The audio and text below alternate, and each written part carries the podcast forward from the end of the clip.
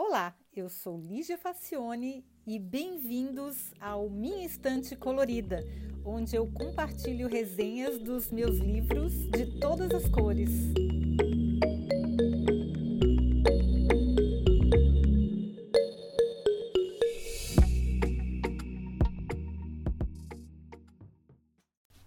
Olá! Pois é, uma das maiores, se não a maior causa de uma decepção é a expectativa alta.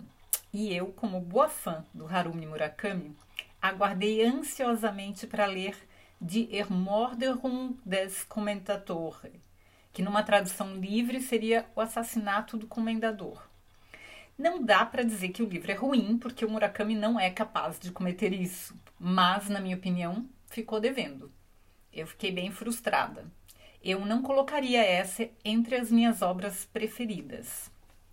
E a história é a seguinte: um pintor de retratos, que também é um narrador e por isso ninguém sabe o nome dele, recebe um ultimato da mulher que quer se separar. E aí ele sai de casa bem desorientado, porque ele não estava ligado no comportamento da mulher e cai de paraquedas essa notícia para ele como se fosse uma bomba. E ele pega as coisas dele e sai no mesmo dia de carro.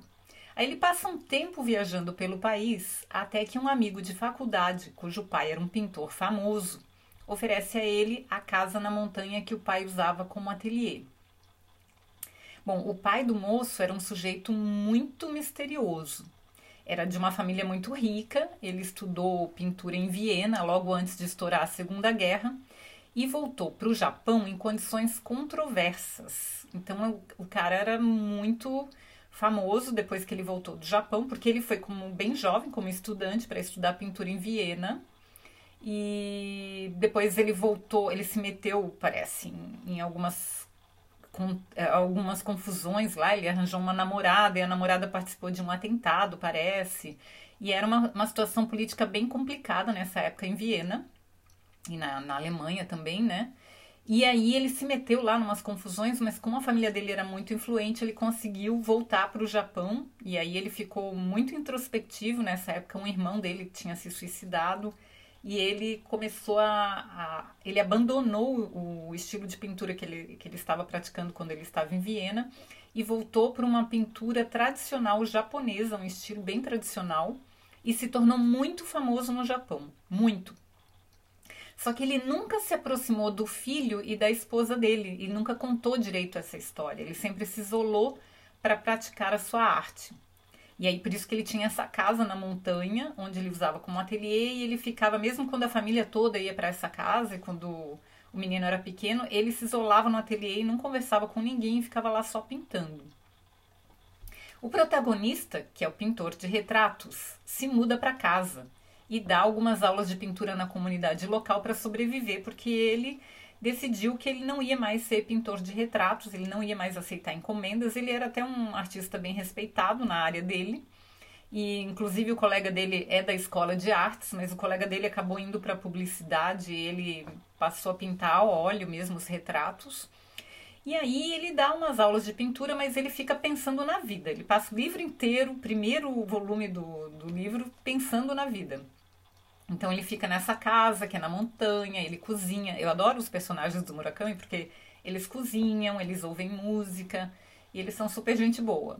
Bom, com o tempo ele conhece um vizinho, o vizinho faz uma encomenda de um retrato para ele, apesar de ele dizer que não vai mais fazer encomendas de retrato, mas a, ele, o vizinho é muito rico e faz uma proposta indecorosa, assim, que vai sustentar ele por muito tempo. E ele acaba aceitando fazer o retrato desse vizinho e acaba ficando amigo dele. Esse vizinho mora do outro lado do vale, porque é uma região montanhosa, e ele consegue ver a casa, a mansão do vizinho da, da varanda da casa dele. Esse vizinho é um sujeito cheio de segredos e cheio de mistérios, e é muito, muito, muito rico. Aí umas coisas um pouco surreais acontecem. Bom, surreal na história do Murakami é bem comum, né? Mas aí os dois se aproximam.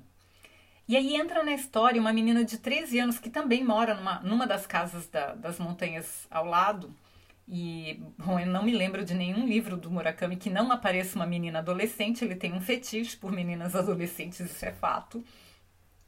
E aí a gente descobre que essa menina, é, que é aluna de pintura dele, lá do curso da comunidade, possivelmente é a filha do tal vizinho rico. E aí o vizinho rico ele espiona essa menina, ele essa menina é filha de uma antiga namorada desse vizinho, eles se separaram e logo em seguida nasceu essa menina. A, namorada dele casou com outra pessoa. Então ele desconfia que essa menina pode ser filha dele, mas sem o exame de DNA não tem como saber porque a mãe da menina morreu porque foi picada por uma vespa e ela era alérgica. Então a menina era criancinha ainda quando a mãe morreu e a menina vive com uma tia nessa casa da montanha e o vizinho que acha que é o pai dela, mas não quer saber, ele quer viver na dúvida, ele fica espionando a menina. E aí ele pede para esse pintor que já tinha feito um retrato dele fazer um retrato da menina. E ele é muito convincente e acaba convencendo esse pintor a fazer um retrato da menina. E aí o nosso protagonista acaba se aproximando da menina. Depois de um tempo, aí na segunda metade do segundo livro, a menina desaparece por uns dias. E é na mesma época em que o protagonista também desaparece e experimenta uma, uma, uma experiência fantástica, assim, uma coisa inusitada. Inusitada, mas não nos livros do Murakami. Bom, e daí o que, que tem o tal comendador do título? Bom, o assassinato do comendador é o nome de um quadro que o narrador encontrou escondido no sótão da casa e é diferente de tudo que o pintor famoso, dono da casa, fazia. É uma cena de violência com vários personagens, um homem enfiando uma espada no tal do comendador, que tá, tem uma roupa diferente, jorra muito sangue, uma coisa muito espalhafatosa. Tem uma donzela que observa a cena e duas outras pessoas. Sendo que uma das pessoas, que é um rapaz, parece estar espiando a cena de dentro de um alçapão. Então é cheio de simbolismos essa, essa pintura que ele encontra no sótão, ninguém sabe que essa pintura existe. E, e aí ele fica fascinado por essa pintura, mas ele não mostra para ninguém. Quem consegue ver a pintura é só a menina. E depois de descobrir um santuário enterrado no jardim, porque depois que ele descobre essa pintura, acaba acontecendo um monte de coisas.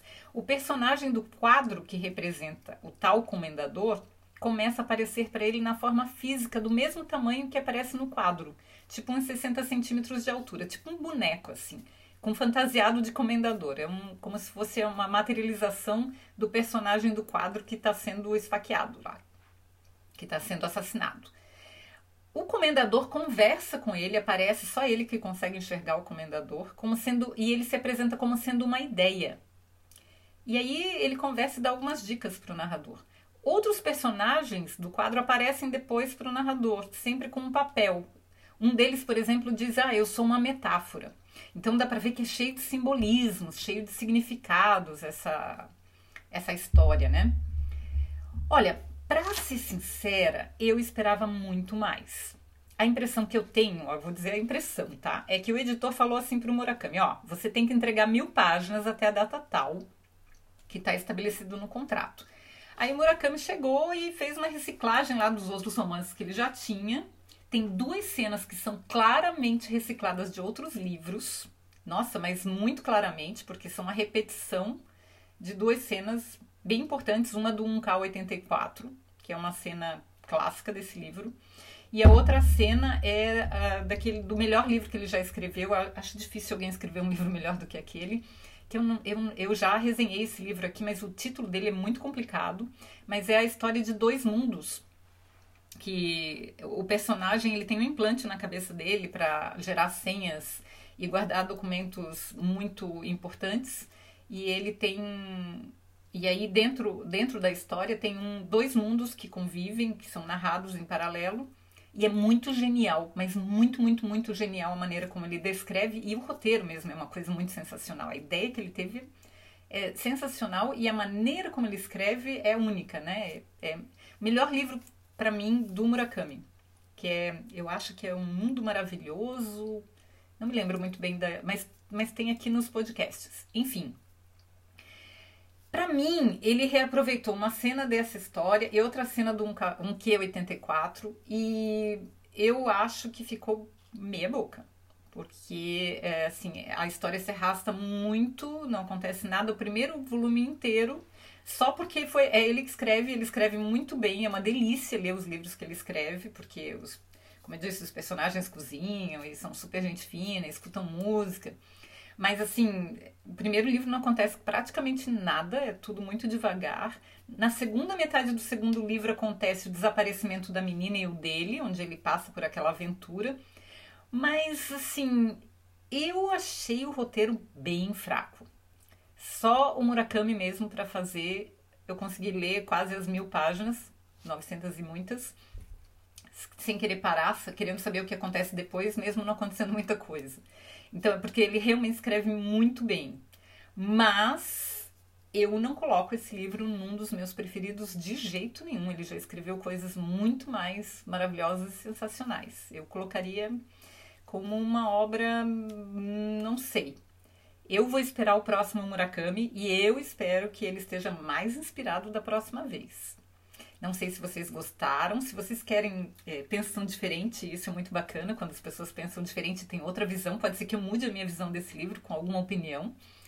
E vocês podem comentar e, e, tanto nas minhas redes sociais como no site minhainstantecolorida.com, que lá tem o um link para comprar o livro em português e lá você também pode comentar e deixar a sua opinião, tá bom? Bom, então até o próximo episódio. Tchau!